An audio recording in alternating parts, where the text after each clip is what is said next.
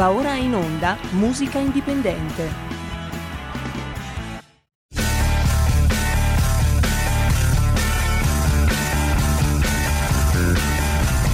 Siamo partiti col giasso, aspettiamo ancora il sole e ora rinegamo ai cani, ma il canno magna can.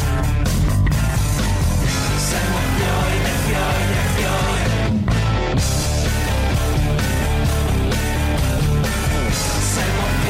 Fiori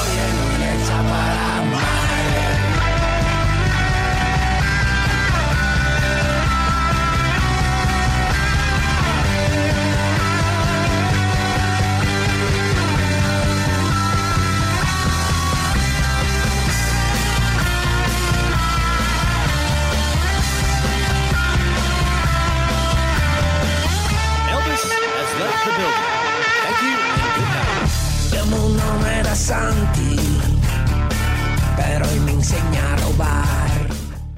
Radio Libertà, subito la linea a Francesco Caprini. Ben trovato Francesco. Ben trovato a te Giulio, Buoni- bravissimo Giulio, buon anno, buon anno a te, ai nostri ascoltatori, buon anno anche a Sammy Varin. E direi di partire quest'anno con un programma molto particolare, partiamo con un gruppo Brianzolo, Brianzolo eh, Comasco Milanese, sono gli Spectrum, è un gruppo che ha circa 70 dagli 70 agli 80 anni. Loro sono famosissimi perché negli anni, negli anni 70, eh, con un altro nome, bazzicavano tutta la provincia lombarda, la regione lombarda, scusami, ed erano molto conosciuti. Hanno prodotto un disco importantissimo. Poi per motivi personali e altro, questo disco non fu mai, mai, mai pubblicato. Ora, a distanza di quasi 50 anni, questo disco viene pubblicato e come per magia viene venduto in Giappone, in Inghilterra, in Norvegia, in Spagna, in Germania. Cioè questi ragazzi stanno avendo un successo veramente straordinario con un genere che è il genere rock progressive, famoso in Italia negli anni 70, mh, eh, generato da quella corrente inglese degli Emerson Lake and Palmer, dei Genesis e, e dei Jethro Tull. In Italia ebbe un successo strepitoso con le orme, con New Trolls, con la premiata Forneria Marconi, con il Marco del Mutuo Soccorso e loro, ripeto, a distanza di 50 anni si ripropongono e hanno un successo strepitoso. Quindi oggi io apro la puntata, eh, la prima puntata di musica indipendente su Radio Libertà con il brano degli Spectrum, il brano si chiama Templum. Forza!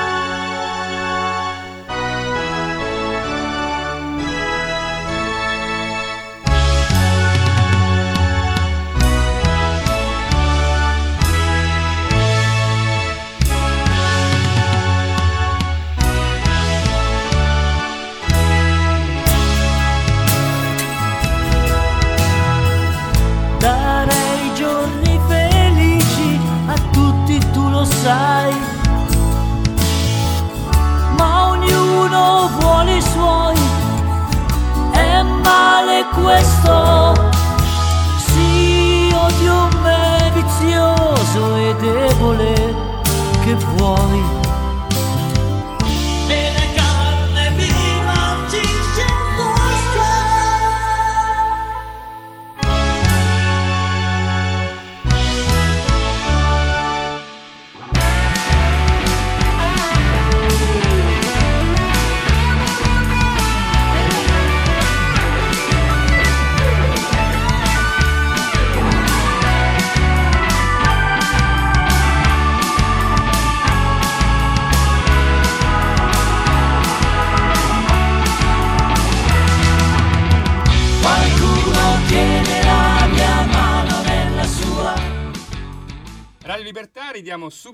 Francesco Caprini. Grazie Giulio. Allora dico ancora due cose sugli Spectrum. Non sto scherzando, è pura realtà. Il gruppo nasce negli anni 70 e dopo tantissimo tempo si rincontrano gli elementi della band e decidono di pubblicare veramente questo album, che è un album straordinario, si chiama Il Teschio del Mondo. È il ritorno del rock progressive sinfonico, avete ascoltato, no?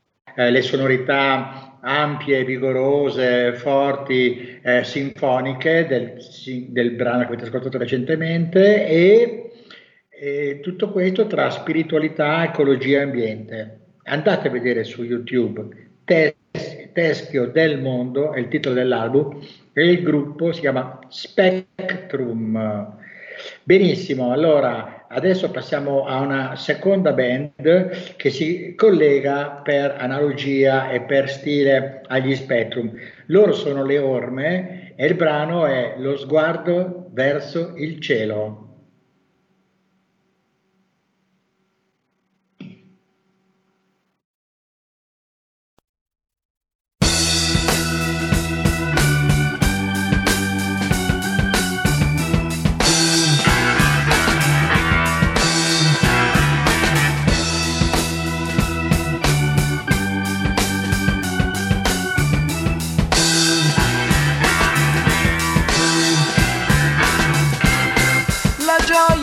Cantare, la voglia di sognare.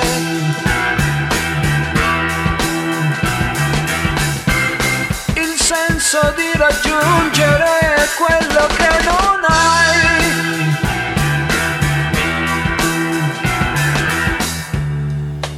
Ecco un altro giorno come ieri. Aspettare il mattino per ricominciare.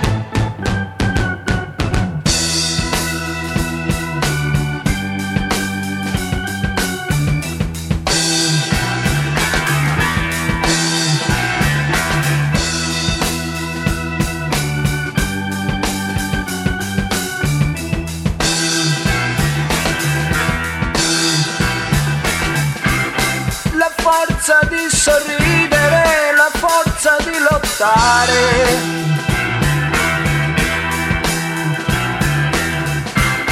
La colpa d'essere vivo e non poter cambiare.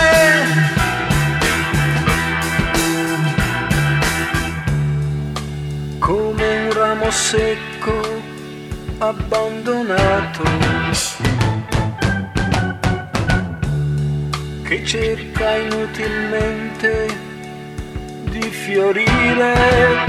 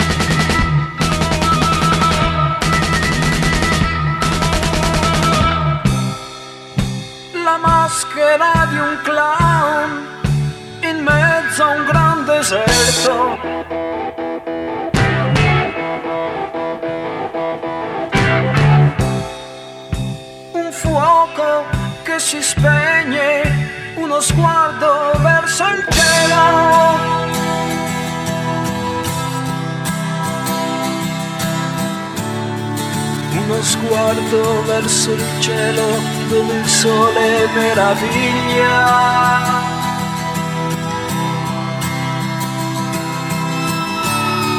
Dove nulla si fa mondo, dove brilla la tua luce. Abbiamo qui la canzone, ridiamo la linea a Francesco. Grazie Giulio, allora abbiamo ascoltato Le Orme e Le Orme sono state negli anni 70 uno dei più importanti gruppi prog rock italiani insieme, come dicevo prima, al Banco del Motosoccorso, agli, um, alla Piattaforneria Marconi, i Trip, Arti e Mestieri, cioè una scena fortissima che aveva anche creato un'economia nel campo discografico nazionale fortissima, soprattutto anche attraverso i concerti. Ma a capo di tutta questa esperienza del rock pro c'è stato un precedente famosissimo eh, con un gruppo genovese eh, famosissimo, eh, no- noto per le capacità tecniche eh, e musicali che erano i New Trolls. I New Trolls iniziarono questo percorso precedendo tutti quanti, a- e va a loro riconosciuto questa apertura mentale del rock prog, proprio negli anni 69, set- a cavallo degli anni 69-70, proprio con un album che fece molto clamore e vendette addirittura un milione di copie. Si sta parlando dei mitici New Trolls.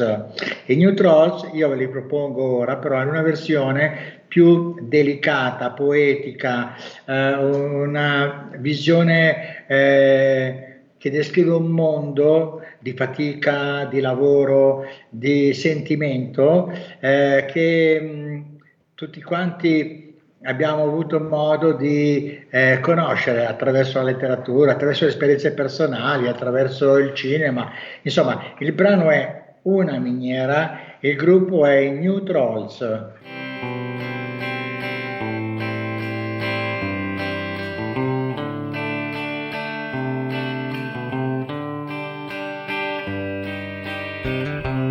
Case, le pietre ed il carbone dipingeva di nero il mondo. Il sole nasceva, ma io non lo vedevo mai. Laggiù era buio. Nessuno parlava solo il rumore di una pala che scava, che scava.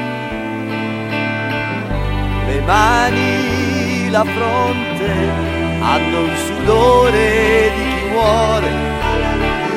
negli occhi, nel cuore, c'è un vuoto grande più del mare. Ritorna alla mente viso caro di chi spera questa sera come tante in un ritorno.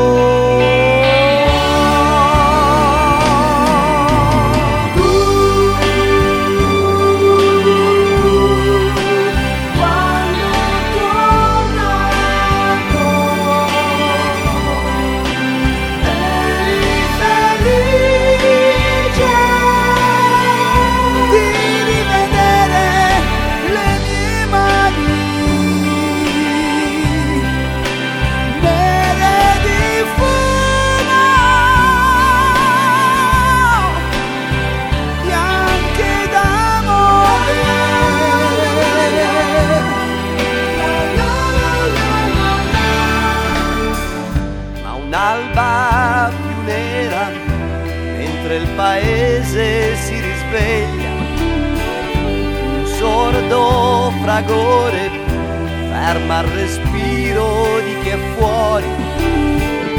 Paura, terrore sul viso caro di chi spera. Questa sera come tante in un ritorno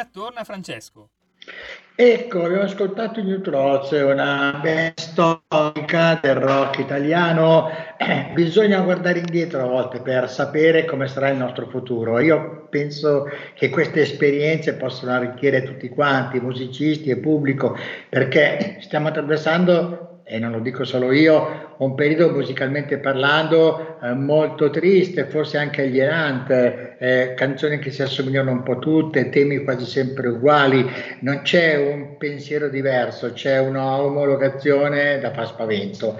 Quindi è con piacere che propongo questo artista, che è un artista di Como, che però ha collaborato in questo brano con Rai Effernan, che è un musicista, polistrumentista irlandese, tra l'altro anche collaboratore di diversi festival italiani, tra cui Sanremo Rock, Rotargato Italia.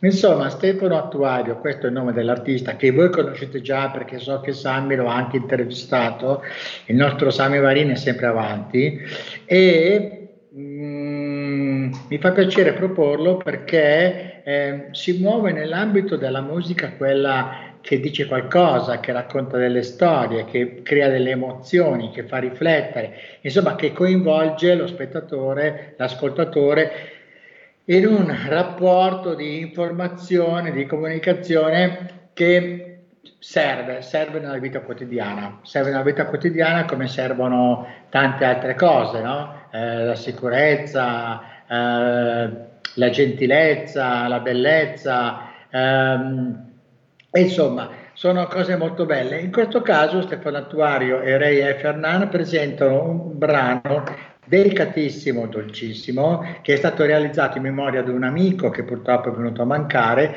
Il brano si chiama Liberi Respiri ed è un brano veramente molto delicato che probabilmente avrete già avuto occasione di ascoltare perché eh, so che eh, Radio Libertà lo trasmette spesso. Quindi ascoltiamoci Stefano Attuario e Ray e Fernando.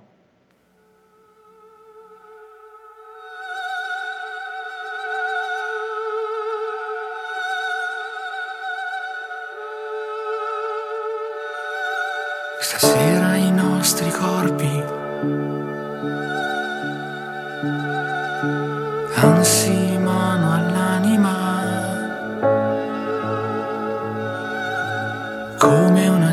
sinfonia che sembra innocente fuori moda siamo liberi respiri che si consumano in poema. Abbiamo danzato in maschera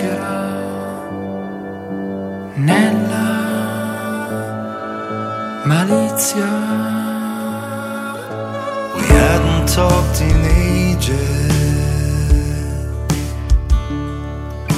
The news came through a mutual friend, and I knew nothing of the changes. You were asked to make before the end. Did it get when no one listened to your songs about the darkness you had seen? Did I let you down? Did you hear the sound or the silence in between? E accendo un'altra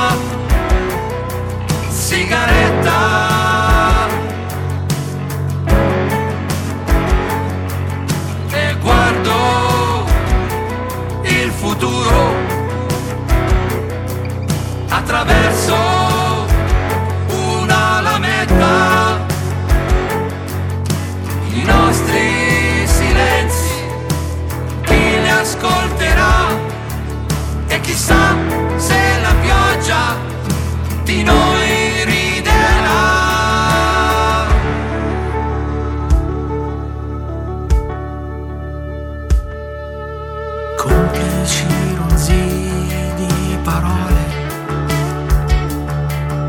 Like it's laughing at our futile falling tears. lacrime che scendono come coriandoli As the city streets divide and disappear. i tuoi seni le tue gambe si mostrano get so binary? con il chiar di luna ma tu taci e volgi il tuo sguardo In the silence in between. mentre tutto scorre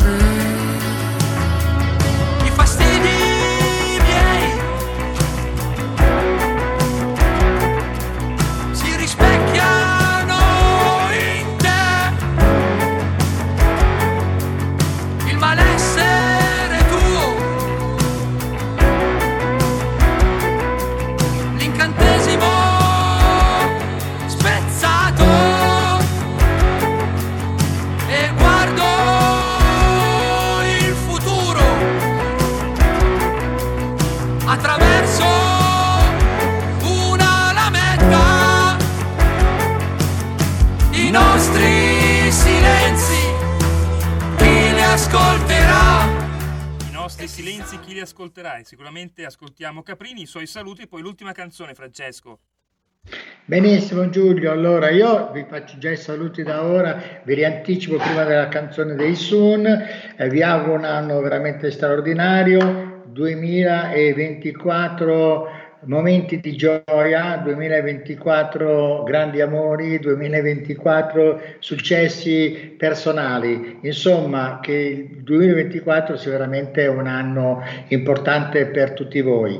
Allora vi saluto sulle suoni del gruppo Sun, un gruppo milanese che negli anni 2000 fece veramente molto successo con alcuni brani, tra i quali Lungo il fiume, che fu per diversi tempo anche playlist di radio mainstream. Quindi un grande abbraccio, un ritorno, a presto e ci lasciamo con questo brano dei Sun lungo il fiume.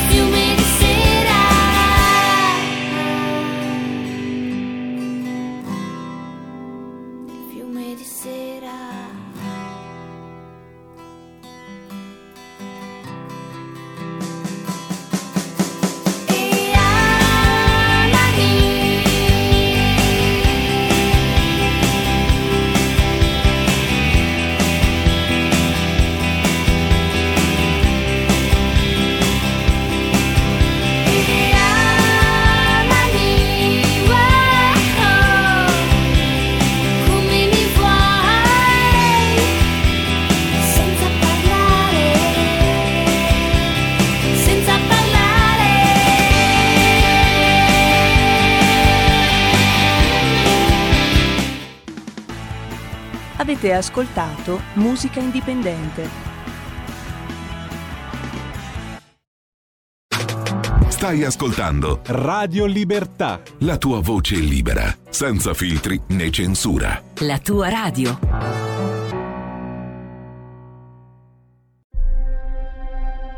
I film sono sogni che non dimenticherai mai. Che genere di film faremo? Movie Time, La magia del cinema. Ogni sabato dalle ore 16. Qual è stata la tua parte preferita? Radio Libertà. La tua radio. È impossibile. Solo se pensi che lo sia. Non è meraviglioso?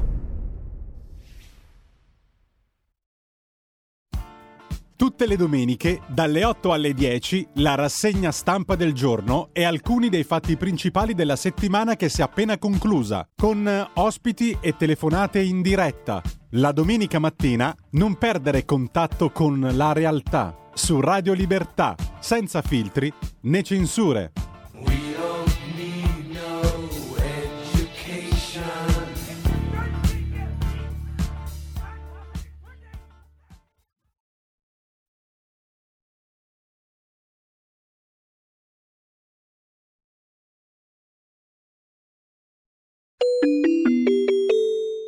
Qui Parlamento. Grazie Presidente, Sottosegretario Doligon, eh, colleghi, colleghe. Io partirei proprio da questi toni che abbiamo sentito anche nell'ultimo intervento che non, rendido, non rendono merito a un tema così importante e che invece hanno caratterizzato tutto il procedimento eh, di commissione e di aula di, questo, di questa proposta di legge. Riteniamo che su un tema così eh, complesso sia necessario riportare alla verità alcune dinamiche.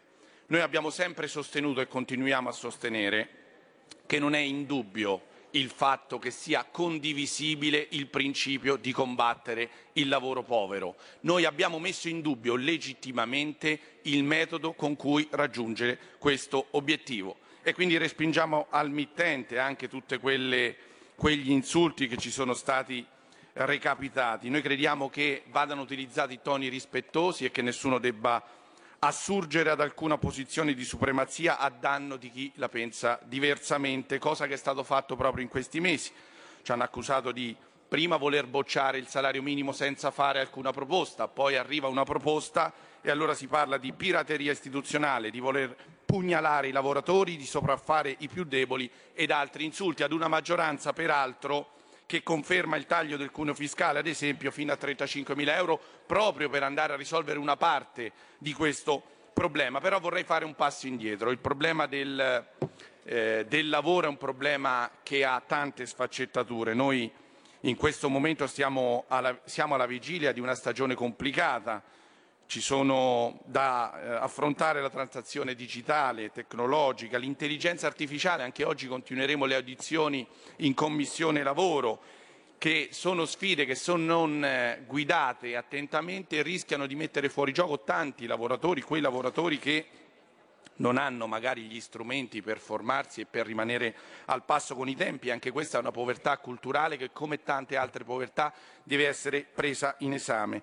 Dunque nuove tecnologie che pongono temi etici, seri, urgenti, che non scalzano il problema delle basse retribuzioni, ma che si aggiungono a queste. Allora, alla vigilia di questa stagione così complessa, noi torneremo in quest'Aula a parlare di lavoro, non parleremo più di salario minimo, ma parleremo di nuove sfide. Noi crediamo che l'atteggiamento che debba essere tenuto non possa essere quello visto in questi mesi, non edificante, non proficuo ad affrontare temi complessi, cercando di innescare uno scontro ideologico tra chi si sente detentore della verità e allestisce un patibolo in cui condanna in modo inappellabile e giudica chiunque non la pensi come loro e la pensi diversamente.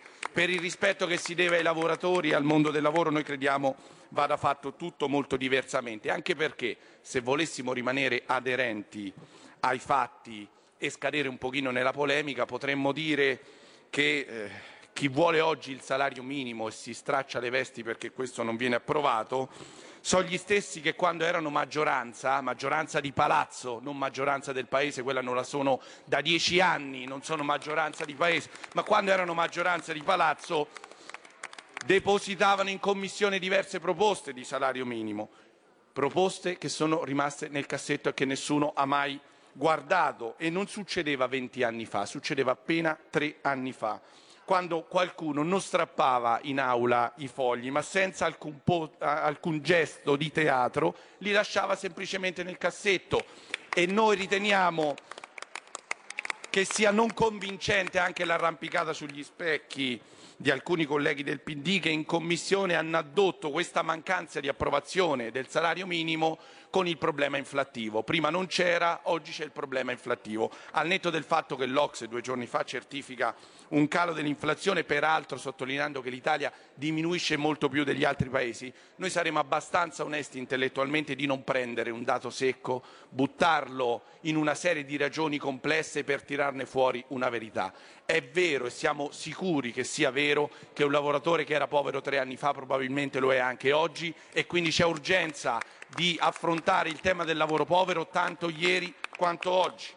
E dunque, come ha detto giustamente il collega Lupi ieri, c'è una dignità in ogni verità e in ogni posizione e questo crediamo debba essere rispettata.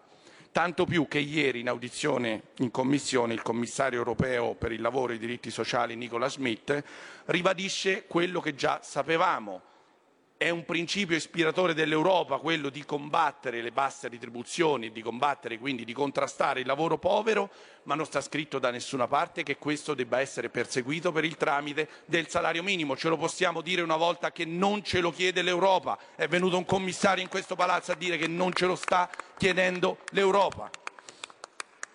Abbiamo ribadito più volte quali crediamo siano le motivazioni che non ci convincono rispetto al salario minimo, inserire una rigidità di 9 euro come è stato proposto in un contesto dinamico rischia di eh, alterare degli equilibri, di innescare degli effetti collaterali. Sicuramente può porre fuori mercato delle intere filiere produttive dove ci sono contratti anche sottoscritti dalle maggiori rappresentanze sindacali e quindi evidentemente non c'è un mercato per certi livelli di salario e rischia di ingenerare, questo lo dicono tanti giuslavoristi anche il ricorso illegittimo al lavoro grigio, ovvero una paga, una paga congrua per un numero di ore dichiarate che è poi inferiore realmente al numero di ore lavorate, come anche un riferimento minimo potrebbe innescare un appiattimento verso il basso del salario anche per quei settori che sono appena sopra questo limite. E poi perché va detto che il lavoro povero, affrontarlo solo per il tramite della paga oraria,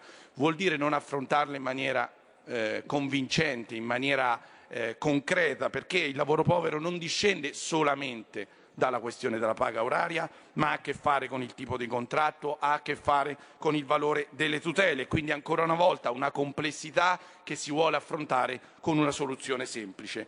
Alla luce di tutte queste preoccupazioni, che non sono solo della maggioranza, ma sono anche di illustri esperti, chiediamo al Governo di definire per ciascuna categoria i contratti collettivi più applicati in riferimento ad imprese e dipendenti, di stabilire per società appaltatrici e subappaltatrici un trattamento economico complessivo minimo non inferiore a quello previsto dai contratti collettivi più applicati, di incentivare la contrattazione di secondo livello tenuto conto delle diversificate necessità derivanti dalle differenze del costo della vita su base territoriale. E anche qua il mondo va da una parte e certe esternazioni vanno da tutt'altra parte. Io faccio il sindaco e so per certo che nella pubblica amministrazione molto spesso in alcune aree del Paese non si trovano più lavoratori, non si trovano più ragazzi disponibili ad accettare i contratti della pubblica amministrazione perché questi sono assolutamente dignitosi in alcune province ma non sono dignitosi in alcune altre aree del Paese. E questa è una realtà che affrontiamo oggi, non che ci stiamo inventando. E questa banale presa d'atto debba, de, crediamo debba essere oggetto di attenzioni per perseguire un'equa remunerazione e per fare in modo che non si facciano parti uguali tra disuguali. È un mantra che la sinistra ci ha ripetuto da anni e questa volta speriamo non se lo sia dimenticato di fare parti uguali tra diseguali. Ed anche qui, con la stessa razio di cui sopra, non imponiamo per legge la gabbia salariale, tanto evocata, perché sarebbe una rigidità inutile e dannosa, ma coerentemente con quanto già detto si affronta la questione con la contrattazione collettiva di secondo livello, che tenga conto appunto di certi disequilibri. Per quanto detto, eh, la maggioranza mettendoci la faccia e con essa il Governo si appresta all'approvazione di questo provvedimento che legittimamente rivendichiamo come primo passo utile ad affrontare responsabilmente e seriamente un tema critico che merita pragmaticità e nessuna speculazione.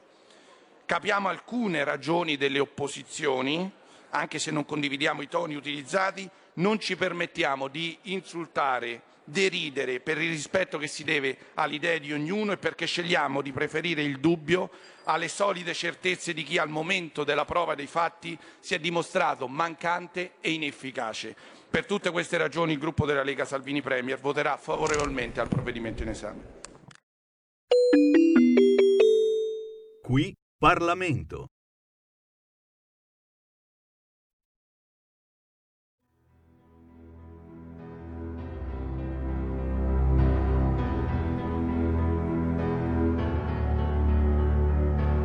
«2024.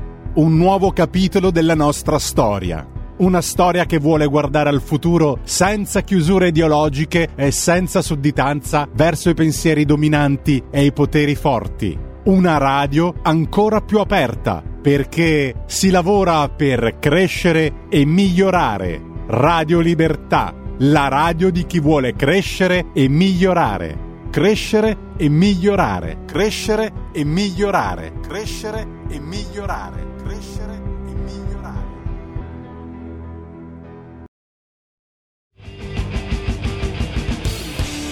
Ora in onda Potere al Popolo.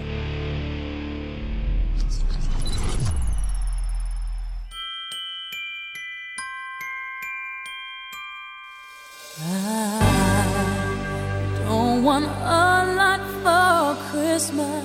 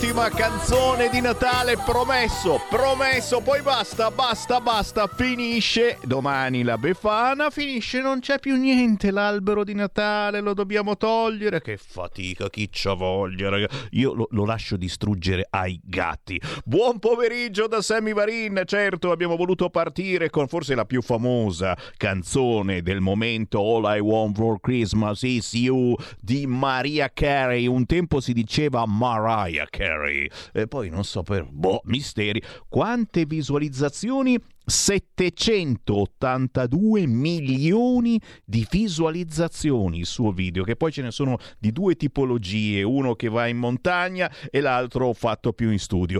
Un saluto da Sammy Varin, buone vacanze, c'è ancora qualcuno in vacanza, aspetta l'ultima ora per tornare, fate bene a non tornare perché qua su Milano piove a dirotto, dir 9 e dir 10, attesa pure la neve e c'è Mario subito che si fa sentire al 346 642 7756 perché con Sammy Varin potere al popolo diamo potere al vostro territorio. Siete voi il nostro popolo noi assorbiamo le vostre sensazioni le vostre opinioni e poi le buttiamo fuori. E tu dici che fate? Vomiti? No in senso buono e quindi cerchiamo di, di eh, amplificarle di urlarle ancora più forte di quanto fareste voi. Cosa scrive Mario Ciao Sammy, pur non votandola, mi è piaciuta la chiarezza della Meloni e la stessa chiarezza sarebbe sicuramente ben vista se usata da tutti i politici che si sentono tirati per la giacchetta senza tirare alle lunghe. Non sempre il politichese paga, pane a pane, vino al vino, e, e, aglio, olio e peperoncino. Sì, vabbè, quella roba lì. Oh, è chiaro che è piaciuta. La Meloni è piaciuta. Eh, non, non, non, c'è niente da dire. È piaciuta ancora oggi. Eh, ne stanno parlando tutti i giornali e telegiornali. E, e, in qualche modo la sinistra sta balbettando qualcosa. E ci sta provando anche Conte. Ma che cazzo puoi dirle? Eh?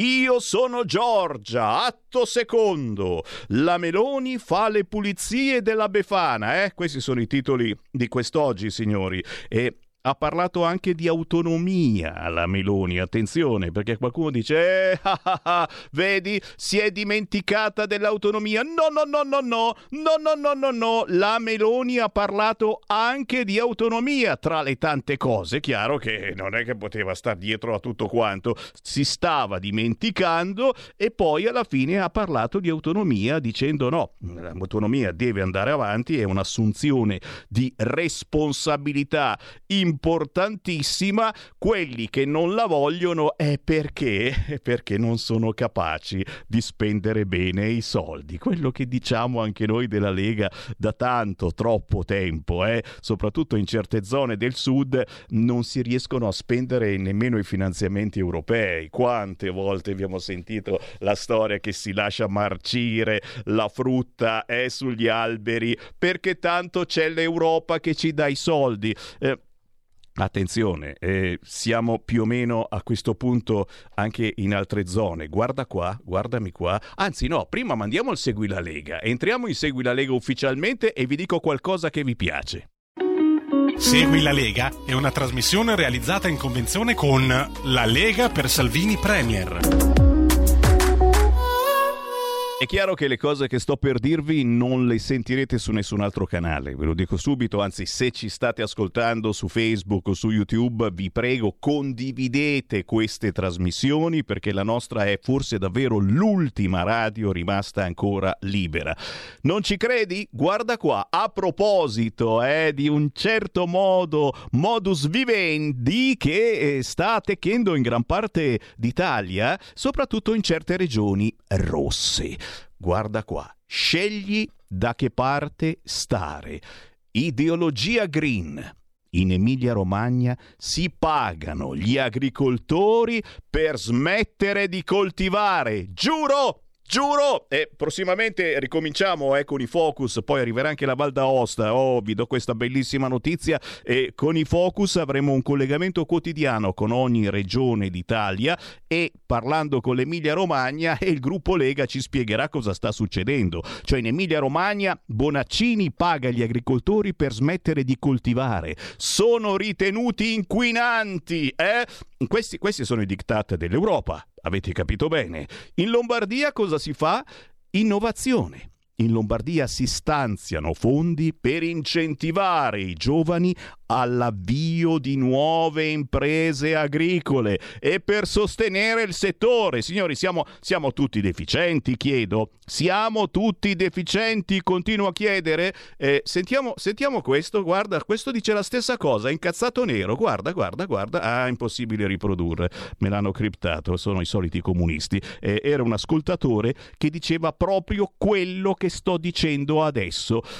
È chiaro che così non si può andare avanti, è chiaro che questa Europa va cambiata e per cambiarla, avete capito, anche la Meloni ha messo le mani avanti dicendo chissà se mi candido, potrebbe, se non tolgo troppo tempo alla... Po-". si candida, si candida e sarà una gara a chi ce l'ha più lungo, stavo dicendo duro, no, lungo il consenso politico, cosa capite? E certo, perché se si candida la Meloni, si candida anche... Si candida la Schlein, Conte, che cacchio fa tutto il giorno? Si candida. Matteo Salvini, beh, io spero che capitano si candidi pure lui, perché comunque ogni partito, visto che eh, ognuno va per sé, ogni partito ha la sua bandiera, porta bandiera della Lega Matteo Salvini o magari un Luca Zaia, dici te?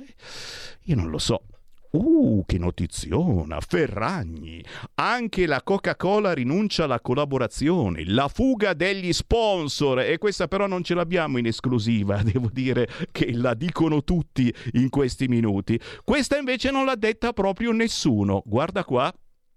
Presepe vandalizzato, un altro. Distrutto Gesù bambino, un altro. Sdegno e stupore a Gorla Maggiore, Azzolina, siamo qua in zona. Gorla Maggiore, in provincia di Varese, a compiere il folle gesto tre ragazzi pakistani. Che cazzo vogliono sti pakistani? Cioè, oltre a vendere fiori ai semafori, oltre a violentare spesso e volentieri anche qualche ragazza e a imporre la loro religione con i matrimoni, eh, sposa chi dico io, anche se hai 14 anni, eccetera. Ma non erano mica quelli loro che non gliene fregava niente del nostro Natale. Don Viganò, parroco di Gorla Maggiore, dichiara non è stato un incidente, siamo tutti scossi. Nuovo inaccettabile caso di presepi distrutti. Bambini pakistani, bambini! irrompono nel presepe cittadino di Gorla Maggiore e rompono la statua del Gesù bambino. Un atto vandalico indegno nel silenzio dei genitori. Un altro grave caso in Lombardia dopo l'episodio di Parabiago, dove ricordiamolo, prima di Natale era entrato un magrebino, aveva dato fuoco a tutto quanto, e compresa anche un pezzo di chiesa. Tutto bene? Chiedo io? Tutto bene? Eh, Quelle belle domandine che uno dice, "Oh, ma, ma perché non ne parla nessuno? Perché non ne parla nessuno di queste cose? Ecco la risposta. Ecco la risposta. No, non è questa, questa è quella delle armi. La risposta è, è che, che il PD che il PD porta avanti tutto questo insieme all'Europa e l'Europa zittisce molti giornalisti, diciamo così, eh? posso fare un giro di parole? L'ennesima ecofollia del PD, me lo, stiamo, me lo stanno scrivendo anche proprio dall'Emilia Romagna. Bonaccini paga gli agricoltori per non produrre. Quanto li paga? Mi, mi chiedono. Eccola qua la risposta. Da 500 a 1500 euro l'anno per 20 anni per ogni ettaro non coltivato e comincia anche a essere conveniente la cosa. Eh, queste sono vergognose situazioni che davvero eh, mi, mi vergogno a dirvele come notizie, però effettivamente eh, se non ve le dico io non ve le dice nessuno e che devo fare? A proposito di Lega, e si parlerà anche di questo sicuramente, giovedì 11 gennaio a un interessante incontro che c'è proprio in provincia di Bologna, al ristorante al Cavallino Bianco in via Andrea Costa 124 in quel di Pianoro, provincia di Bologna. L'Europa incontra il territorio. Pianoro e la provincia di Bologna, ragazzi, vendiamo cara la pelle. Interverranno Alessandra Basso, europarlamentare della Lega, Matteo Di Benedetto, capogruppo della Lega a Bologna. E Alessandro Russo, che ben conosciamo, nostro ascoltatore di fiducia. Appuntamento al ristorante al Cavallino Bianco, via Andrea Costa 124, Pianoro, Bologna, giovedì 11 gennaio, quindi giovedì prossimo, alle 19.30. Bella occasione per parlare anche di queste cosucce che Sammy Varin vi ha segnalato. A proposito proprio di Alessandra Basso, anche qui notizie che purtroppo eh, sono tutti impegnati con sta cosa di Fratelli d'Italia, il pistolero, e adesso è stato sospeso, e meno male, eh, beh, giustamente. eh, e perché altre notizie i telegiornali non le danno. Un nigeriano ha rotto la gamba a una donna e ha morso i poliziotti che hanno tentato di fermarlo. Ragazzi, il morso del nigeriano è letale. Sempre in questi giorni un marocchino progettava di fare un attentato in Italia. Alessandra Basso dice giustamente una frase e per noi è un mantra, lo è sempre stato. eh. La diciamo un po' meno in questi anni, dobbiamo ricominciare a urlarla. Dobbiamo tornare a essere padroni a casa nostra. Zero tolleranza con questa gentaglia, dice l'europarlamentare della Lega Alessandra Basso. L'ultima segnalazione che nessun altro vi darà, solo Sammy Varin, solo Radio Libertà, Metro di Milano arrivano i nuovi tornelli anti-assalto, questa ve l'ho detta qualche giorno fa. Bene, scoppiano polemiche da sinistra. Perché? Perché questi tornelli non sarebbero inclusivi. Aumentiamo invece il prezzo del biglietto a chi lo paga. E io dico cosa? E Alessandro Morelli, sottosegretario, dice come? Cioè, non è pensabile. Sì, praticamente in metropolitana, siccome anche Striscia ci è arrivata queste cose, quindi noi lo diciamo da decenni, ci sono tutti i furbacchioni, quasi tutti i figli del barcone che saltano i tornelli per non pagare. Arrivano i tornelli antisalto che sono oh, de- dei muri proprio che si aprono e si chiudono se- solo se metti il biglietto. Un buon provvedimento chiesto anche dalla Lega proprio per incrementare legalità e sicurezza. Tutto bene? No. Per la sinistra di Milano c'è polemica. Secondo un consigliere della lista Sala, i tornelli, giudicati poco inclusivi, al posto che potenziati andrebbero rimossi. E al massimo alziamo il prezzo del biglietto, così chi paga, paga per tutti. Segui la Lega è una trasmissione realizzata in convenzione con La Lega per Salvini Premier.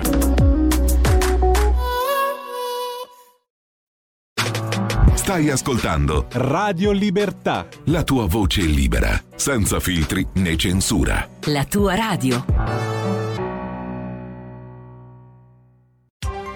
Coming Soon Radio, quotidiano di informazione cinematografica. Dal regista James Wan. Sono Aquaman. Sono un padre, un guerriero. Un solo re. Sono il re di Atlantide. Guiderà tutti. Ridurrò il suo regno in cenere. Jason Momoa. Se comandi tu, i sette regni ti seguiranno. Aquaman e il regno perduto. Dal 20 dicembre al cinema. Acclamato alla mostra del cinema di Venezia. Se mi avesse detto allora che gli piacevo, come sarebbe andata? Magari avrei una vita diversa. Perché? Tu vorresti una vita diversa? Dopo Match Point, il nuovo colpo da maestro di Woody Allen. Che succede? Non so perché ti ho chiamato.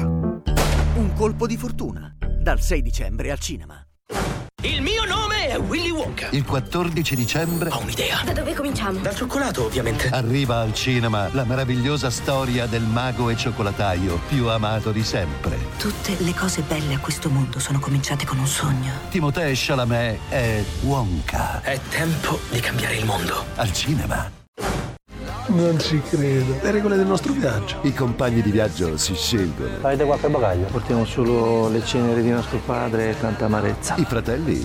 No. E vado a sparpagliare il babbo. Fabio De Luigi, Stefano Accorsi. Quando vedi Guido, per favore digli che è una merda. 50 km all'ora. Dal 4 gennaio al cinema. Il nuovo capolavoro di Wim Wenders.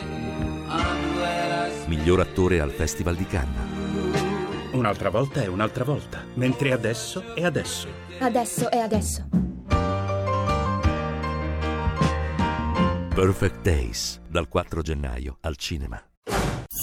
Esce il film di Alessandro Siani. Sto parlando ormai proprio in terza, quarta persona. Andate in sala in compagnia, in amicizia, con persone anche che non conoscete. Ui, ma tu chi sei? Ma in sala c'è proprio. Godetevelo! Si chiama Succede anche nelle migliori famiglie. Primo gennaio, imperdibile. Che presentazione!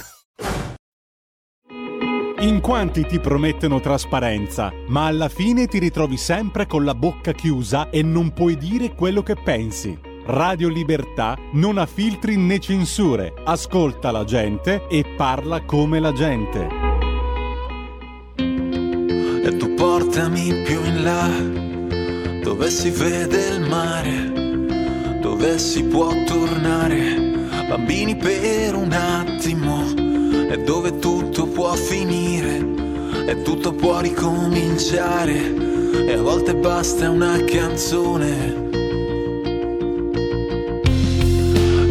Portami più in là, seguiamo insieme la corrente, perché io nonostante tutto ci credo ancora nella gente. Sarà che non ci manca niente, ma è tutto da riconquistare. E a volte basta una canzone. Portami dove tutto tace, dove posso parlare a bassa voce, perché sei stanca quanto me, almeno quanto me, di sopravvivere.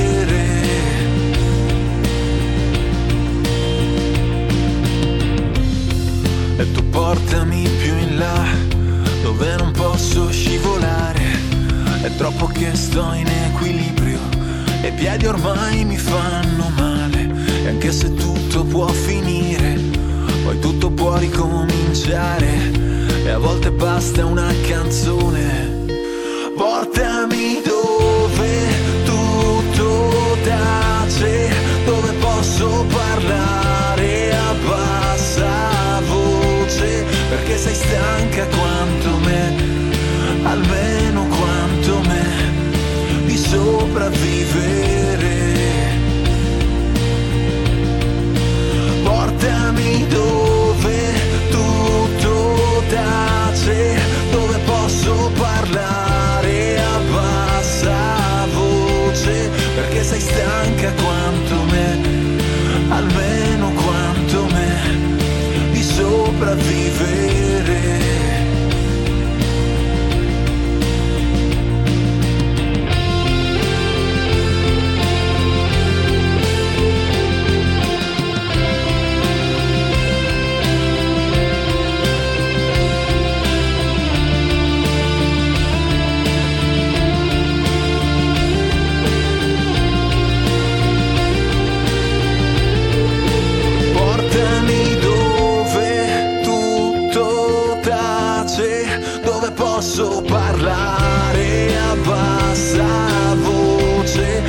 Sei stanca quanto me, almeno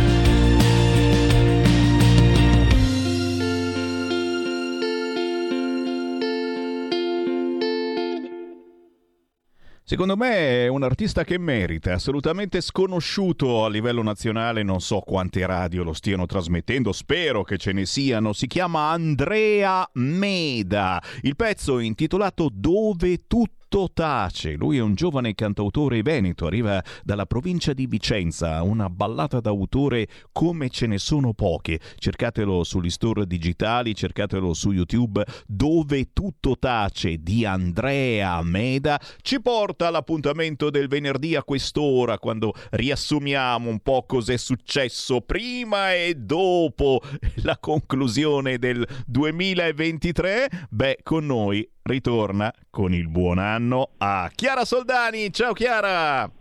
Ben trovato Sammy, auguri ovviamente a te e a tutti i nostri ascoltatori per un buon inizio 2024. Assolutamente sì, signori. Iniziamo bene, benissimo. Anno nuovo, stesso agghiacciante scenario. Scrive Chiara Soldani sui suoi social. Sbarchi senza sosta, extracomunitari violenti che vogliono spadroneggiare. Allarme terrorismo. E poi il femminicidio, la notorietà di Gino Cecchettin. Cosa sta succedendo? Un film, una fiction, un libro. E poi Giorgia, Giorgia, Giorgia con le pulizie della Befana, eh, finalmente si è accorta che in Fratelli d'Italia, insomma, qualcuno probabilmente, eh, come, come ai tempi noi della Lega, eh, a volte si eleggeva persone che non avevano abbastanza competenza e si sbagliava e loro sono indietro di vent'anni. D'accordo? Ma, ma, Giorgia nel suo messaggio alla nazione di ieri eh, oh, eh, ha parlato anche di autonomia. E prima di darti la linea è, è richiestissimo questo minuto in cui Giorgia Meloni parla di autonomia. Non posso non farlo sentire. Giorgia Meloni. Credo che a uno Stato forte debbano corrispondere autonomie forti. E il meccanismo si tiene così. Dopodiché non credo nelle eh, sperequazioni diciamo, tra nord e sud, perché come lei sa, l'autonomia non è al netto del fatto che noi siamo gli unici che anche qui che stanno lavorando sui livelli eh, essenziali delle prestazioni, altro lavoro che nessuno ha mai fatto e che quella è la base sulla quale poggia chiaramente una corretta applicazione dell'autonomia. Ma al netto di questo, l'autonomia non si applica nel senso che racconta qualcuno tolgo a una regione per dare a un'altra regione. L'autonomia stabilisce il principio che se tu eh, eh, diciamo, ehm, gestisci bene le tue competenze e le tue risorse, lo Stato può valutare nel rapporto tra regione e Stato, quindi non nel rapporto tra una regione e un'altra, di darti altre competenze da gestire. Questo è il tema dell'autonomia. E io penso che possa essere un volano anche per il mezzogiorno. Penso che possa essere un volano anche per il mezzogiorno la responsabilizzazione della classe dirigente, perché poi guardi che non mi stupisce che i primi a schierarsi contro l'autonomia siano, diciamo, quelli che per esempio spendono peggio i, eh, le- le- le- i fondi europei. Vedi, vedi, vedi che a qualcosa è servita la lezione della Lega. Quante trasmissioni abbiamo dedicato a questo argomento, ragazzi. E la Meloni ha imparato. Scherzo, naturalmente. Però, insomma, qualcosa abbiamo trasmesso. Autonomia. Eh, mi dicono ancora, certo, le coppie gay, le benedizioni, sì, ma di pochi secondi. Benedite bene. Altro argomento, ragazzi, che io dico, ma...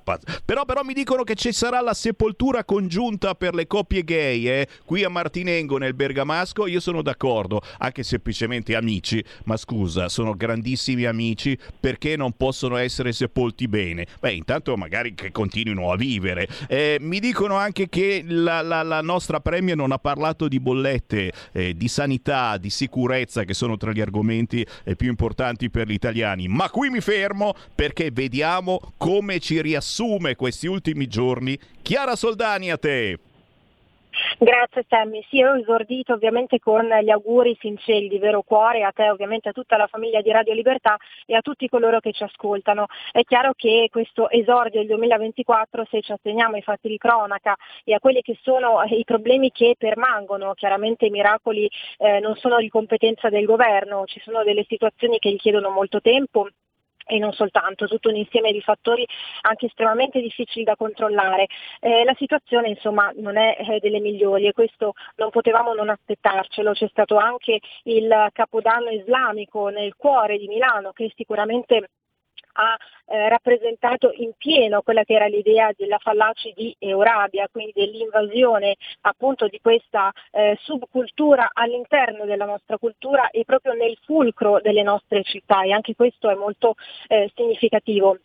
Ci sono stati continui sbarchi ovviamente perché anche questo è un enorme tallone d'Achille con dei numeri impressionanti con le ONG che sono state super attive, devo dire non si sono prese neanche un attimo di pausa. La situazione generale lo sappiamo benissimo, è molto critica sotto molti punti di vista ma eh, anche in un mare in tempesta noi dobbiamo avere sempre eh, la certezza che ci sia il nostro faro, ecco il faro che ognuno di noi ovviamente identifica come meglio crede in base ai propri valori evidentemente, in base un po' anche al proprio stesso personalissimo percorso di vita, ecco questo deve sempre eh, darci anche la spinta di continuare a fare quello che facciamo, convinti che non si risolveranno tutti i problemi, che ci saranno sempre delle situazioni al di fuori del nostro controllo, ma insomma dobbiamo essere sempre in navigazione per così dire.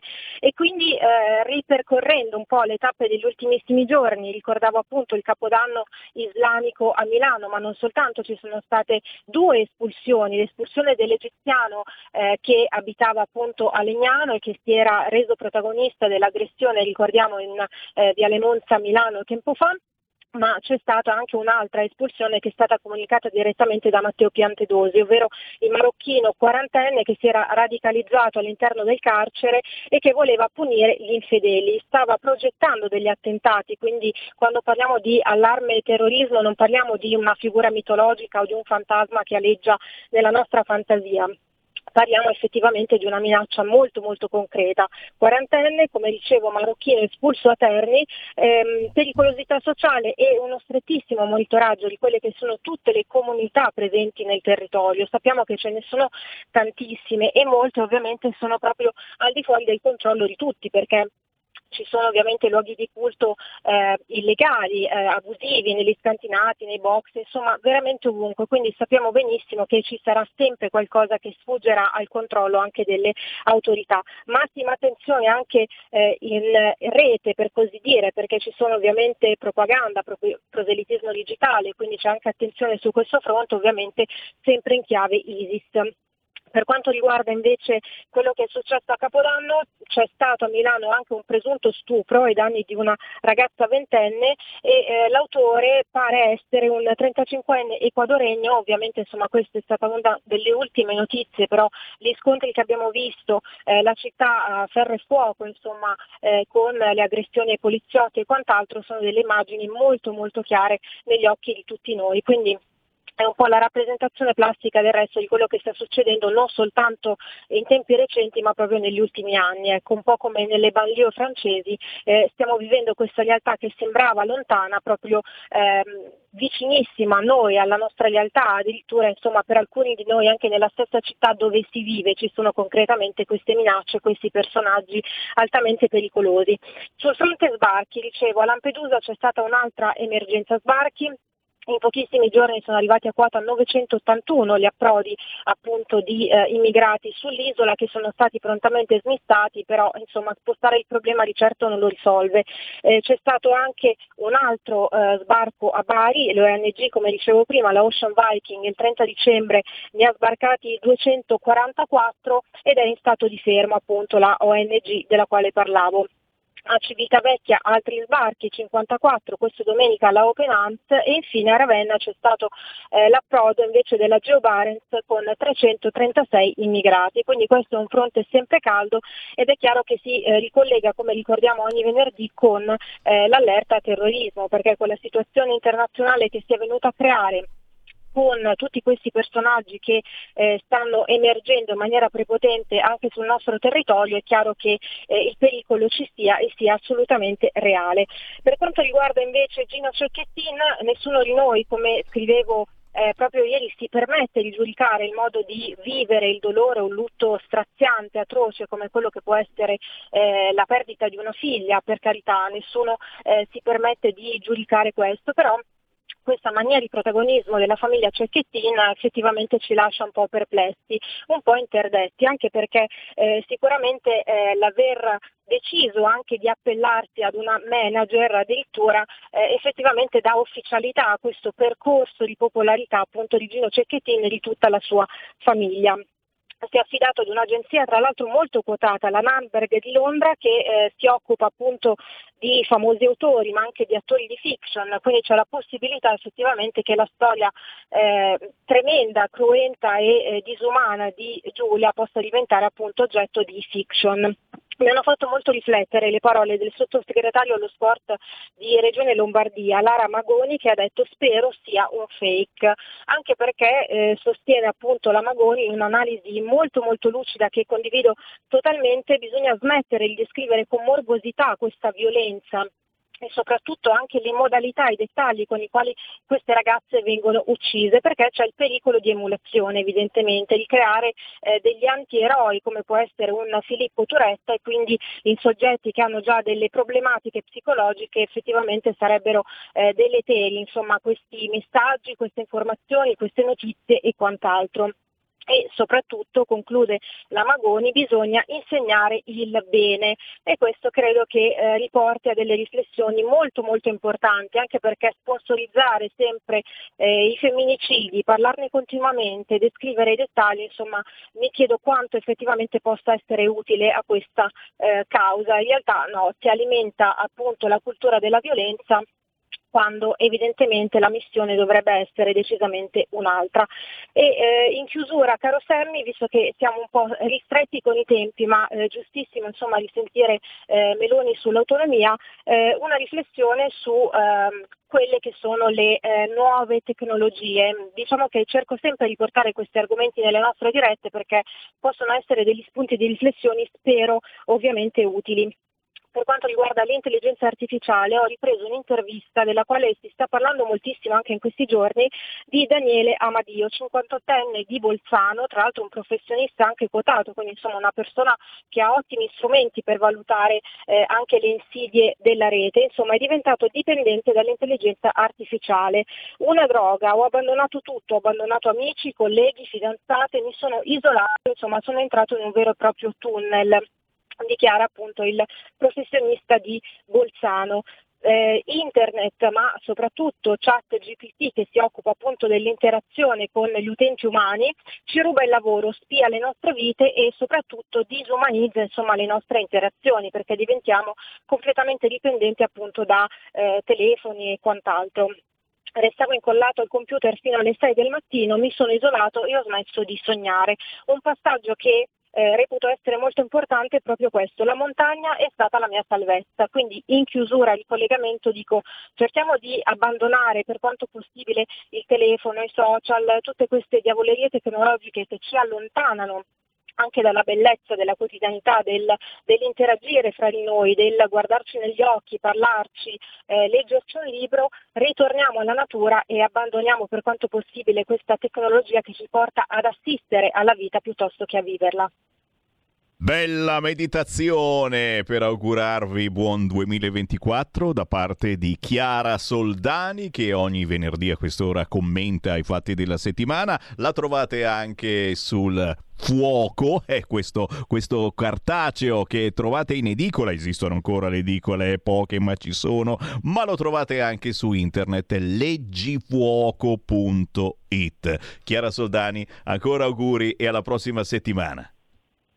Grazie a te Sammy, di nuovo auguri e ci sentiamo venerdì prossimo. Assolutamente sì, signori. Alle 14.20 invece del venerdì a chi tocca? Tocca ai bacchettoni. Già, già, già. E, qui, prima di dargli, prima di dargli la linea, eh, ci sono gli ascoltatori che mi segnalano oggi tantissime cose e mi hanno segnalato la prima pagina di Avvenire. Facciamola vedere, è minimo. Avvenire tra i titoli e c'è questo che fa molto pensare e anche molta polemica.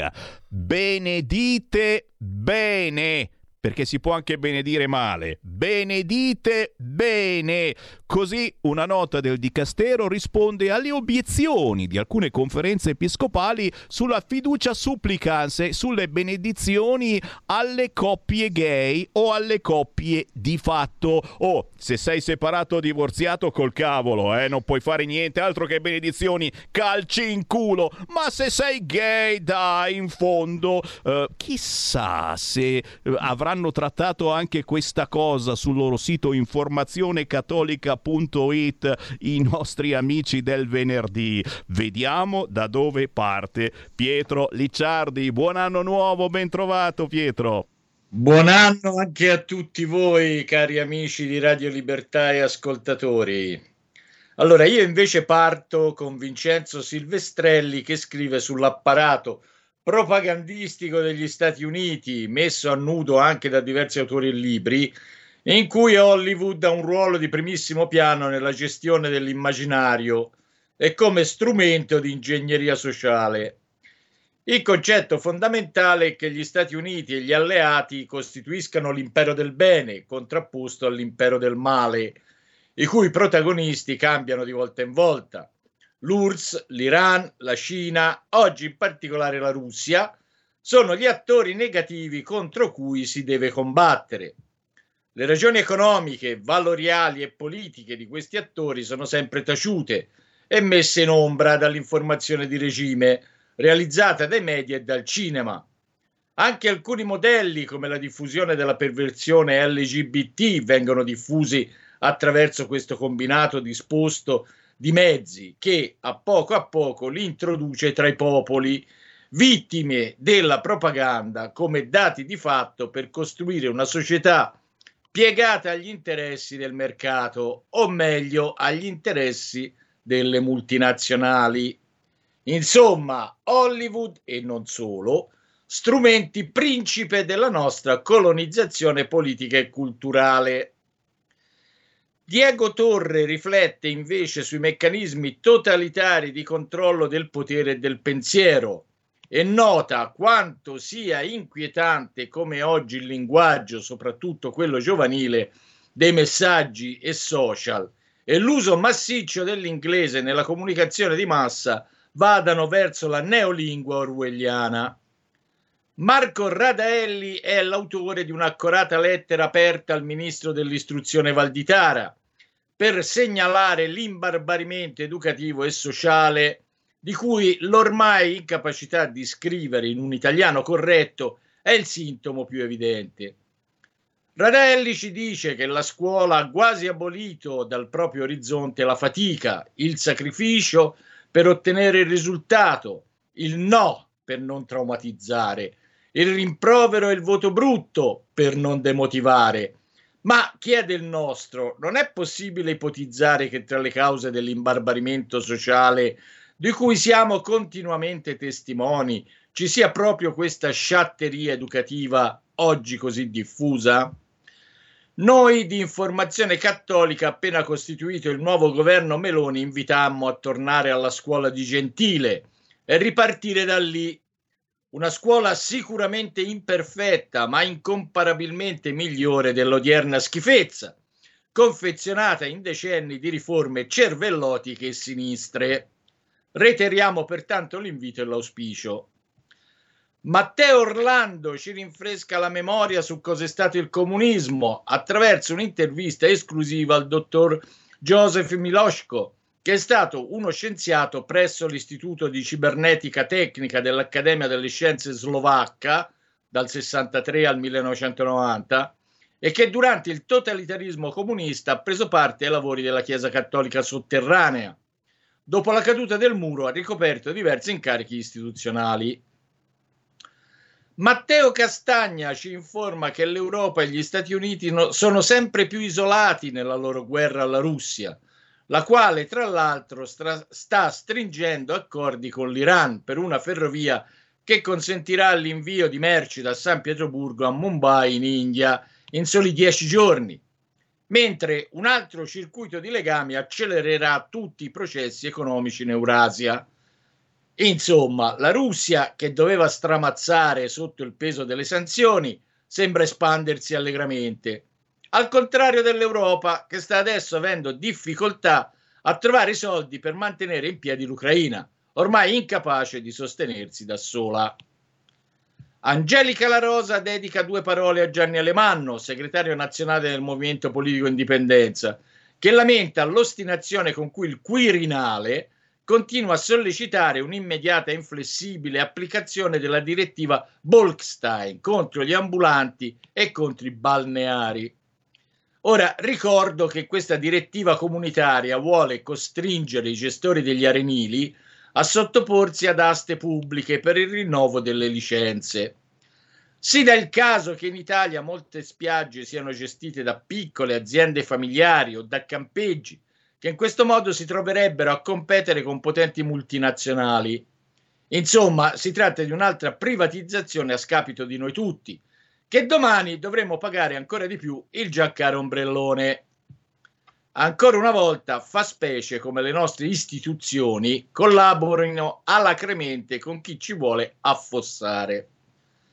Passo ora a Nicola Saieva che ci parla dell'insulsa abitudine di applaudire funerali, sia laici che religiosi. Di abitudini insulse si vanno ormai riempiendo gli spazi vuoti creati dalla nostra insipienza, dal rifiuto di mettere in moto la nostra personale vivacità intellettuale, scrive Saieva. E così anche di fronte alla morte ci priviamo di quel tesoro immenso che possiamo scoprire nelle delicate pieghe del silenzio. Interessante l'articolo di Daniele Trabucco che scrive della democrazia delle bolle, ovvero dopo la democrazia dei partiti e la democrazia del pubblico si è affermato un assetto caratterizzato da una miriade di bolle, in buona parte, grazie al dilagare dei social, autoreferenziali. Tutti siamo confermati nelle nostre posizioni di partenza, che siamo portati a estremizzare con contestuale chiusura pregiudiziale rispetto alle possibili alternative.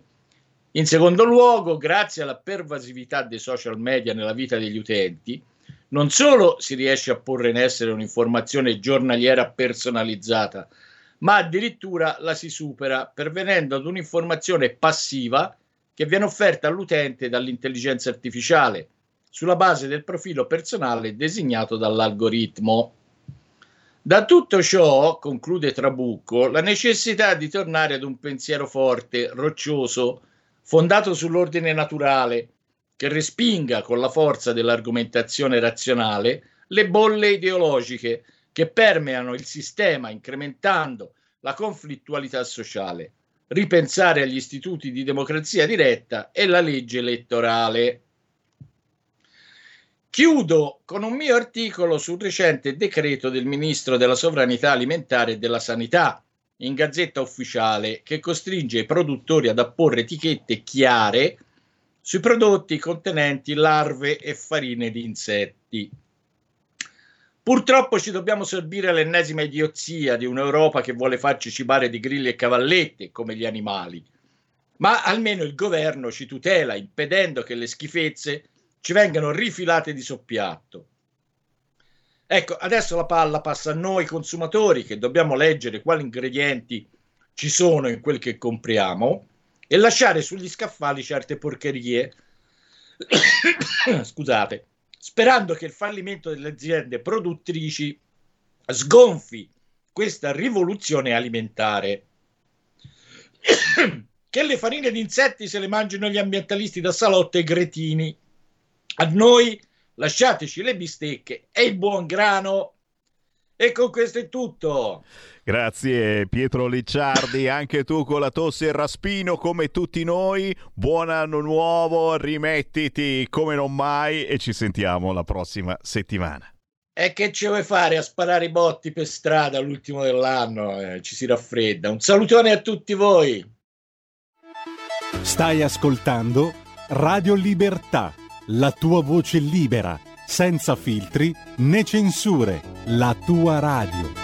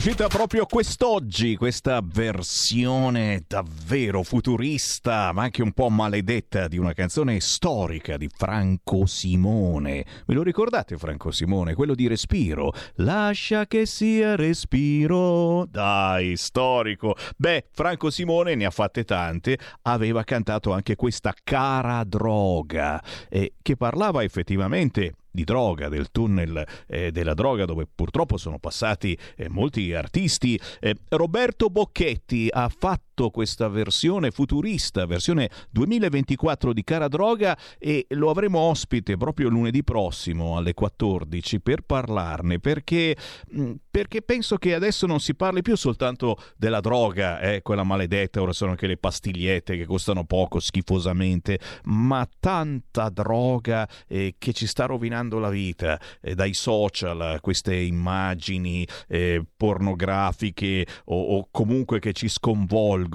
questi video eh, delle cazzate più pazzesche che si fanno eh, per avere più like. Eh, questa è una nuova droga e non è finita poi, c'è anche la droga mh, che una certa Europa ci vuole imporre per tenerci buoni, eh, per farci rispettare i propri ordini, mh, tante situazioni secondo me che vi faranno pensare. Cara droga, Roberto Bocchetti sarà ospite lunedì prossimo alle 14 con il buon pomeriggio rinnovato, sono le 14.34 o poco più delle 7 del mattino per chi ci ascolta in replica. A quest'ora del venerdì un altro collegamento, ce lo abbiamo già, ce lo abbiamo, certo, per la nostra controinformazione ho il piacere di augurare buon 2024 al collega Giuseppe Brienza. Ciao Giuseppe!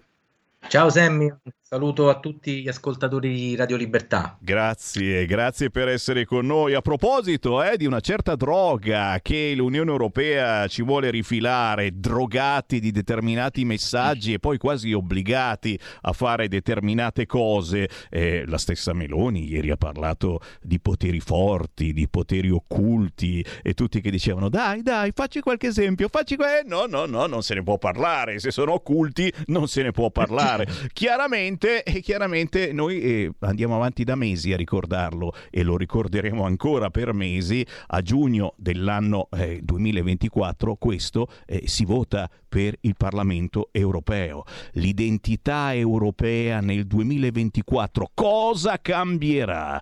Crollo o rifondazione? Giustamente il Giuseppe Brienza ci vuole portare da questa parte. La rifondiamo questa Europa oppure no? Oppure aggiungo io, e queste elezioni per l'Europarlamento del 9 di giugno saranno semplicemente una gara tra i nostri politici che non porterà a nulla perché magari vincerà ancora una certa parte di Europa. Qua mi fermo e do la parola proprio a Giuseppe Brienza. Vediamo dove ci porta. Giuseppe.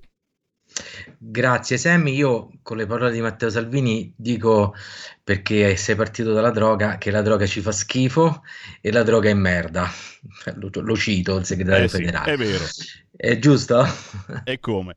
Senti, allora io eh, volevo partire eh, questa chiacchierata su un, un aspetto che eh, riguarda l'anno che abbiamo appena iniziato, che è l'anno eh, elettorale di, il più grande le- anno elettorale di sempre, perché oltre che per le elezioni europee si vota in 76 paesi del mondo, quindi ci sono possibilità veramente di poter rifondare, per quanto riguarda noi europei, eh, questa eh, questo purgatorio, no? come l'hanno definito anche dei grandi economisti, che è l'Unione Europea.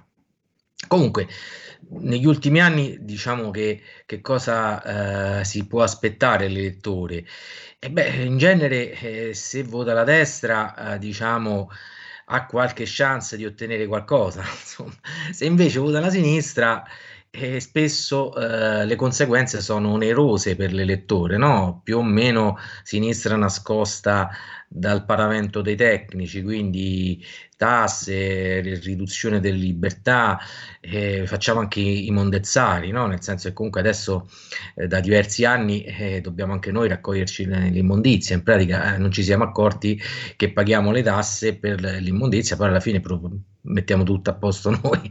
e comunque per eh, fare solo alcune citazioni no? di eh, tornata elettorale che può cambiare veramente il mondo, può cambiare l'Occidente, può cambiare l'Unione Europea, si parte ad esempio dal Portogallo, no? che quasi da dieci anni è guidato dai socialisti. Si vota in Portogallo il 10 marzo e c'è un premier dimissionario che è Antonio da Costa, che è stato appunto segretario generale del Partito Socialista, guida il Portogallo dal 2015 e quindi è uno dei puntelli, il Portogallo socialista, dell'Unione Europea catto socialista, quindi questa eh, Unione Europea di, di pianificazione, eh, di espropriazione fiscale e di eh, negazione della mh, sovranità. E poi si conclude l'anno elettorale con le, eh, l'elezione del sessantesimo presidente degli Stati Uniti. Si vota il 24 novembre del 2024 e domani proprio inizia la campagna elettorale udite udite di Joe Biden che si recherà in Pennsylvania per pronunciare un discorso solenne eh, nel terzo anniversario di quello che loro definiscono l'assalto al congresso no? eh, di tre anni fa appunto la protesta di Capitol Hill dipende dai punti di vista e insomma anche Biden intraprende questa campagna come una lotta per la democrazia, perché chiaramente eh, le, i sondaggi danno eh, in grande eh, vantaggio Donald Trump. Quindi che cosa vi ricorda anche in questo caso la lotta per la democrazia? Se si vota a sinistra, la democrazia è assicurata, se si vota a destra, la democrazia è in pericolo. È sempre lo stesso copione. Di fatto, già in questo anno che abbiamo appena concluso, la partita, diciamo, fra centrodestra e centrosinistra nell'Unione Europea è abbastanza in vantaggio al centrodestra perché se voi vedete eh, sono, eh, i 20, sono 27 no? gli stati che fanno parte dell'Unione Europea attualmente siamo 12 e 8 voi dite 12 più 8 fa 20, certo perché 12 sono esecutivi di centrodestra, 8 sono di, di centrosinistra, 7 sono esecutivi diciamo centristi, diciamo nel senso che più o meno orientati, ma comunque diciamo poco significativi per introdurre un cambiamento, una rifondazione dell'Unione Europea che ad avviso non solo mio, ma è indispensabile perché altrimenti ci sarà un crollo. Eh, quali sono i governi di centrodestra? Così a chi vo- volesse insomma eh, conoscerli, i 12, eh, tra questi 12 ci sono tre governi proprio di destra, insomma, che è quello italiano, quello l'Ungheria di Orban e poi anche l'Olanda di Gert Wilders, no? l'olandese che stanno boicottando in tutti i modi, appunto il primo esponente del suo partito di destra, di Wilders, che ha esplorato diciamo, una maggioranza, è stato subito individuato con delle pendenze giudiziarie, ha dovuto dare dimissioni. Ecco, questa è sempre la solita storia, no? E comunque, al di là di questi tre paesi poi di destra, veramente ce ne sono nove di centrodestra, andiamo dalla Croazia di Plenkovic alla Grecia di Mitsotakis, a Cipro di Cristo Doulidis, la Lituania di Simoniette, la Lettonia eh, di Silina, la Svezia di Christerson, l'Irlanda di Leo Varadkar, la Finlandia di Petteri Orpo e la Repubblica Ceca di Fiala. Ecco, la Finlandia la sottolineerei perché eh, all'interno del, della Finlandia che è un governo anche questo di centro di destra centro, c'è un partito fino a ieri disprezzato, etichettato come sovranista, razzista, cioè il partito dei, fe- dei veri finlandesi, no? eh, il Finnish Party che ha preso solo lo 0,7 in meno del partito diciamo, che esprime il premier della Finlandia, e ha preso quindi il 20,1% alle ultime elezioni, la leader anche in questo caso è una donna, eh, si chiama Ricca Purra, e pensiamo che la Finlandia ha eh, adottato un po' gli stessi provvedimenti che ha adottato anche l'Italia, cioè innanzitutto riduzione di bonus e sussidi. E pensate che mentre l'Italia lo ha fatto perché grazie anche ai governi che hanno gestito la cosiddetta pandemia si è arrivati al 144% eh, di debito pubblico sul PIL, noi siamo il secondo paese con maggiore debito pubblico in Europa, ecco questa riduzione di bonus, prebende e sussidi la Finlandia l'ha fatta con il 55 5% di percentuale di debito pubblico su PIL, quindi pensate un po', eh, avremmo dovuto iniziare almeno 20-30 anni fa. E poi chiaramente il governo finlandese si è eh, evidenziato per una stretta sulle politiche migratorie.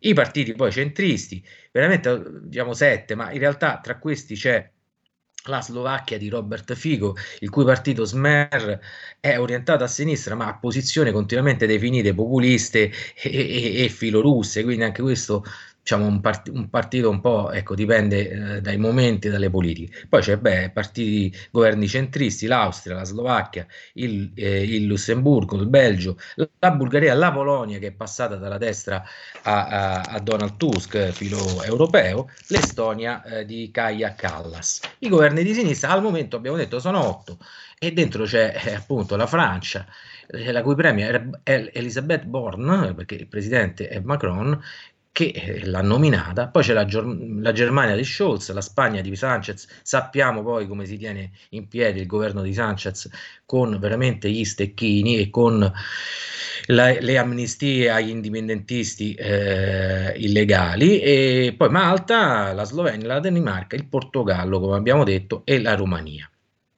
Ecco, quali sono le condizioni per una rifondazione? Qualche giorno fa è morto un banchiere, non a caso fondatore dell'Unione Europea, che è Delors. No? Il piano Delors ha costruito l'Unione Europea che eh, sopprime la sovranità popolare, che eh, pianifica, che eh, regola in maniera pervasiva. Un leader, anche in questo caso socialista, è stato l'unico ad avere per tre mandati consecutivi di seguito la presidenza della Commissione europea.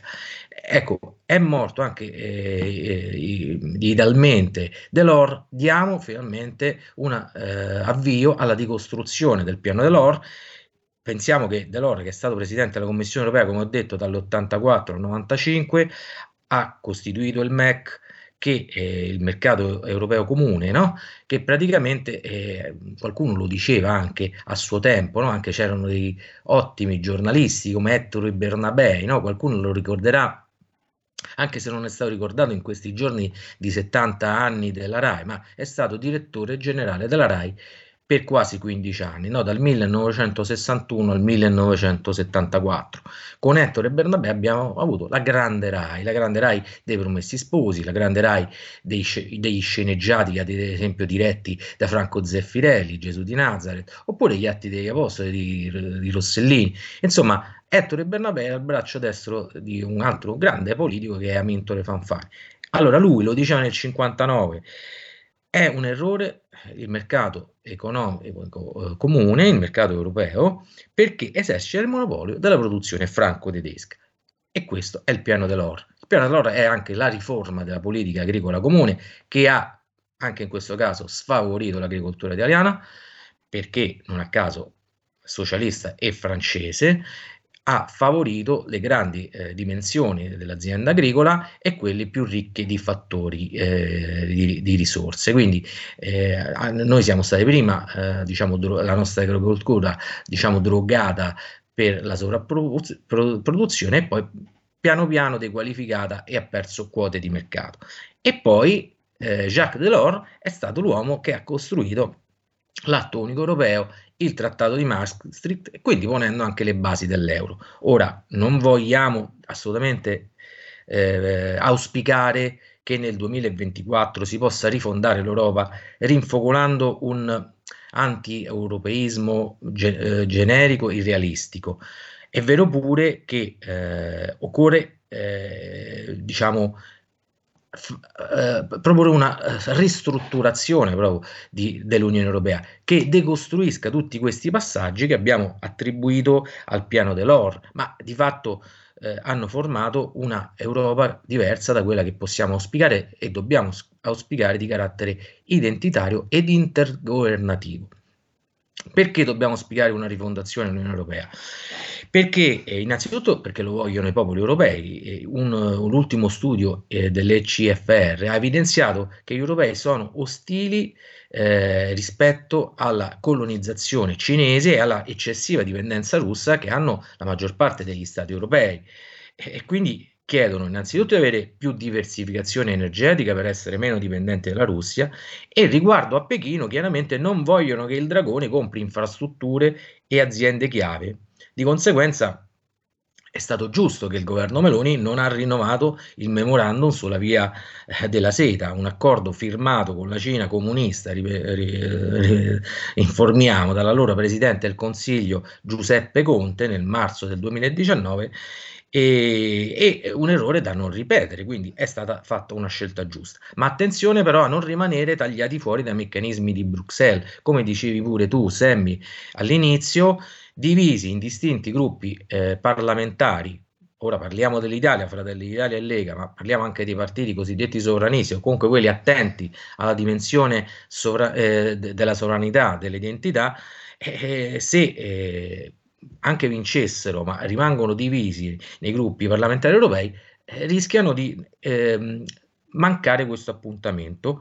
E oltretutto fornendo l'appuntamento della rifondazione, dicevo, dell'Europa, fornendo anche un argomento di critica pesante per le opposizioni in prospettiva nazionale, nel senso non ci si riesce, Fratelli d'Italia e Lega, a stare uniti in un gruppo parlamentare europeo, questo può logorare nei cinque anni di legislatura europea i eh, quattro anni, tre anni e, passa che rimarranno dal momento in cui si voterà in Europa, appunto il 9 giugno del, dell'anno di quest'anno, eh, fino alla fine della legislatura nazionale. Questo è l'auspicio che eh, vogliamo avanzare, insomma, cercare di eh, dare in questo caso anche un senso alla ehm, dimensione eh, politica eh, eh, nazionale ed europea. Perché dico così? Perché mh, mm, talvolta le divisioni fra i due gruppi parlamentari europei sono debitrici di eh, vicinanze, di affiliazioni eh, extraeuropee.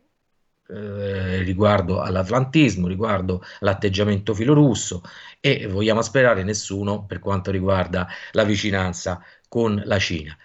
Ti restituisco subito la linea, Sammy. L'unica cosa che voglio concludere è che la rifondazione è necessaria perché non vogliamo più una presenza succube del, dell'Italia nell'Unione Europea, così come invece l'ha voluta Romano Prodi, che ricordiamolo è il mentore dell'attuale segretario del Partito Democratico che è Ellis Line, no? Signori, mm. eh, eh. diciamo che eh, ci hai messo veramente sul chi va là e, e, questo deve essere un auspicio per eh, questo nuovo anno. Eh, teniamo sempre le antenne fuori e ben dritte a ricevere quella controinformazione importante, eh, magari non basilare, dici tu, ma importante, perché poi la verità sta nel mezzo, è ben diversa dall'informazione quotidiana che leggiamo su giornali, ascoltiamo sui telegiornali. Ci vuole anche la controinformazione, in questo caso di Radio Libertà e di Giuseppe Brienza, che ringrazio moltissimo. Giuseppe, buon lavoro, buon anno nuovo, ci sentiamo sicuramente nelle prossime settimane. Grazie, alla prossima. Alla prossima anche con voi e sto per andarmene, certo, ma prima eh, devo farvi le raccomandazioni. Mi raccomando, mi raccomando, niente battute sulla Befana quest'anno, ok? Eh, siete già pronti con le locandine, con i messaggini scemi? Oh, oh, oh, non con la... Cosa facciamo? La, la, Befana del patriarcato adesso? Vergogna! La Befana è brutta tutti, non è brutto, cioè, è carino, cioè, però non, bisogna, non facciamo battute sessiste, non locandine con Babbo Natale la Befana che si inchiappa... Dai, per piacere, per favore, ragazzi, qualcuno va nei casini, eh? Qualcuno va nei casini. Trattiamo bene la Befana. Resistere, resistere, resistere. E adesso c'è più di uno che ha detto questa frase. Non so, chissà che fine farà, dice. Devo ricordare anche che lunedì alle 14.30 ciò con me Maria Giovanna Elmi. Cavolo, perché si festeggiano 70 anni di televisione e 100 anni di radio e mi sembra un bel regalo eh, per i nostri ascoltatori più fidati. Maria Giovanna Elmi, la, la bellissima, la, quella che piaceva di più agli italiani, prima ancora della Cuccarini, c'era solo e soltanto lei. Lunedì prossimo, ore 14.30 qui su Radio Libertà, cos'altro c'è? Cos'altro devo ricordare? Mamma mia, quanti WhatsApp, quanti messaggi. E eh, siete contenti che chi ha parlato di autonomia, la Meloni? Certo, e a furia di dirglielo alla fine scherziamo, ma eh, sono cose importantissime e basilari. E ancora un'altra, un'altra immagine di Milano in mano ai figli del barcone. Dieci secondi di questa immagine, vediamo se vi piace.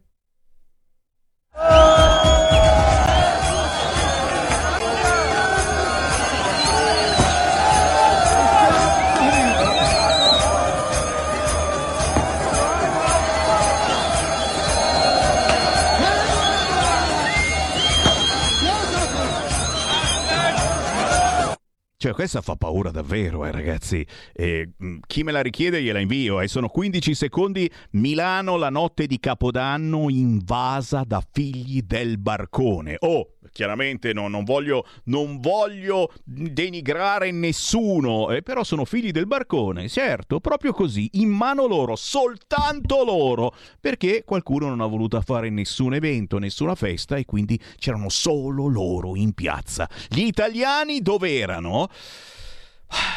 Ce ne sono ancora a Milano di italiani. Ma Tanto mettiamo i tornelli alti, dai, dai, che ci divertiamo un po', mentre la, la sinistra dice che non sono inclusivi. Sammy Varin vi ringrazia per il gentile ascolto. Se mi avete acceso in ritardo, tra 5 minuti trovate il podcast sul sito radiolibertà.net. Buona Befana e trattatemi bene la Befana. Avete ascoltato Potere al Popolo.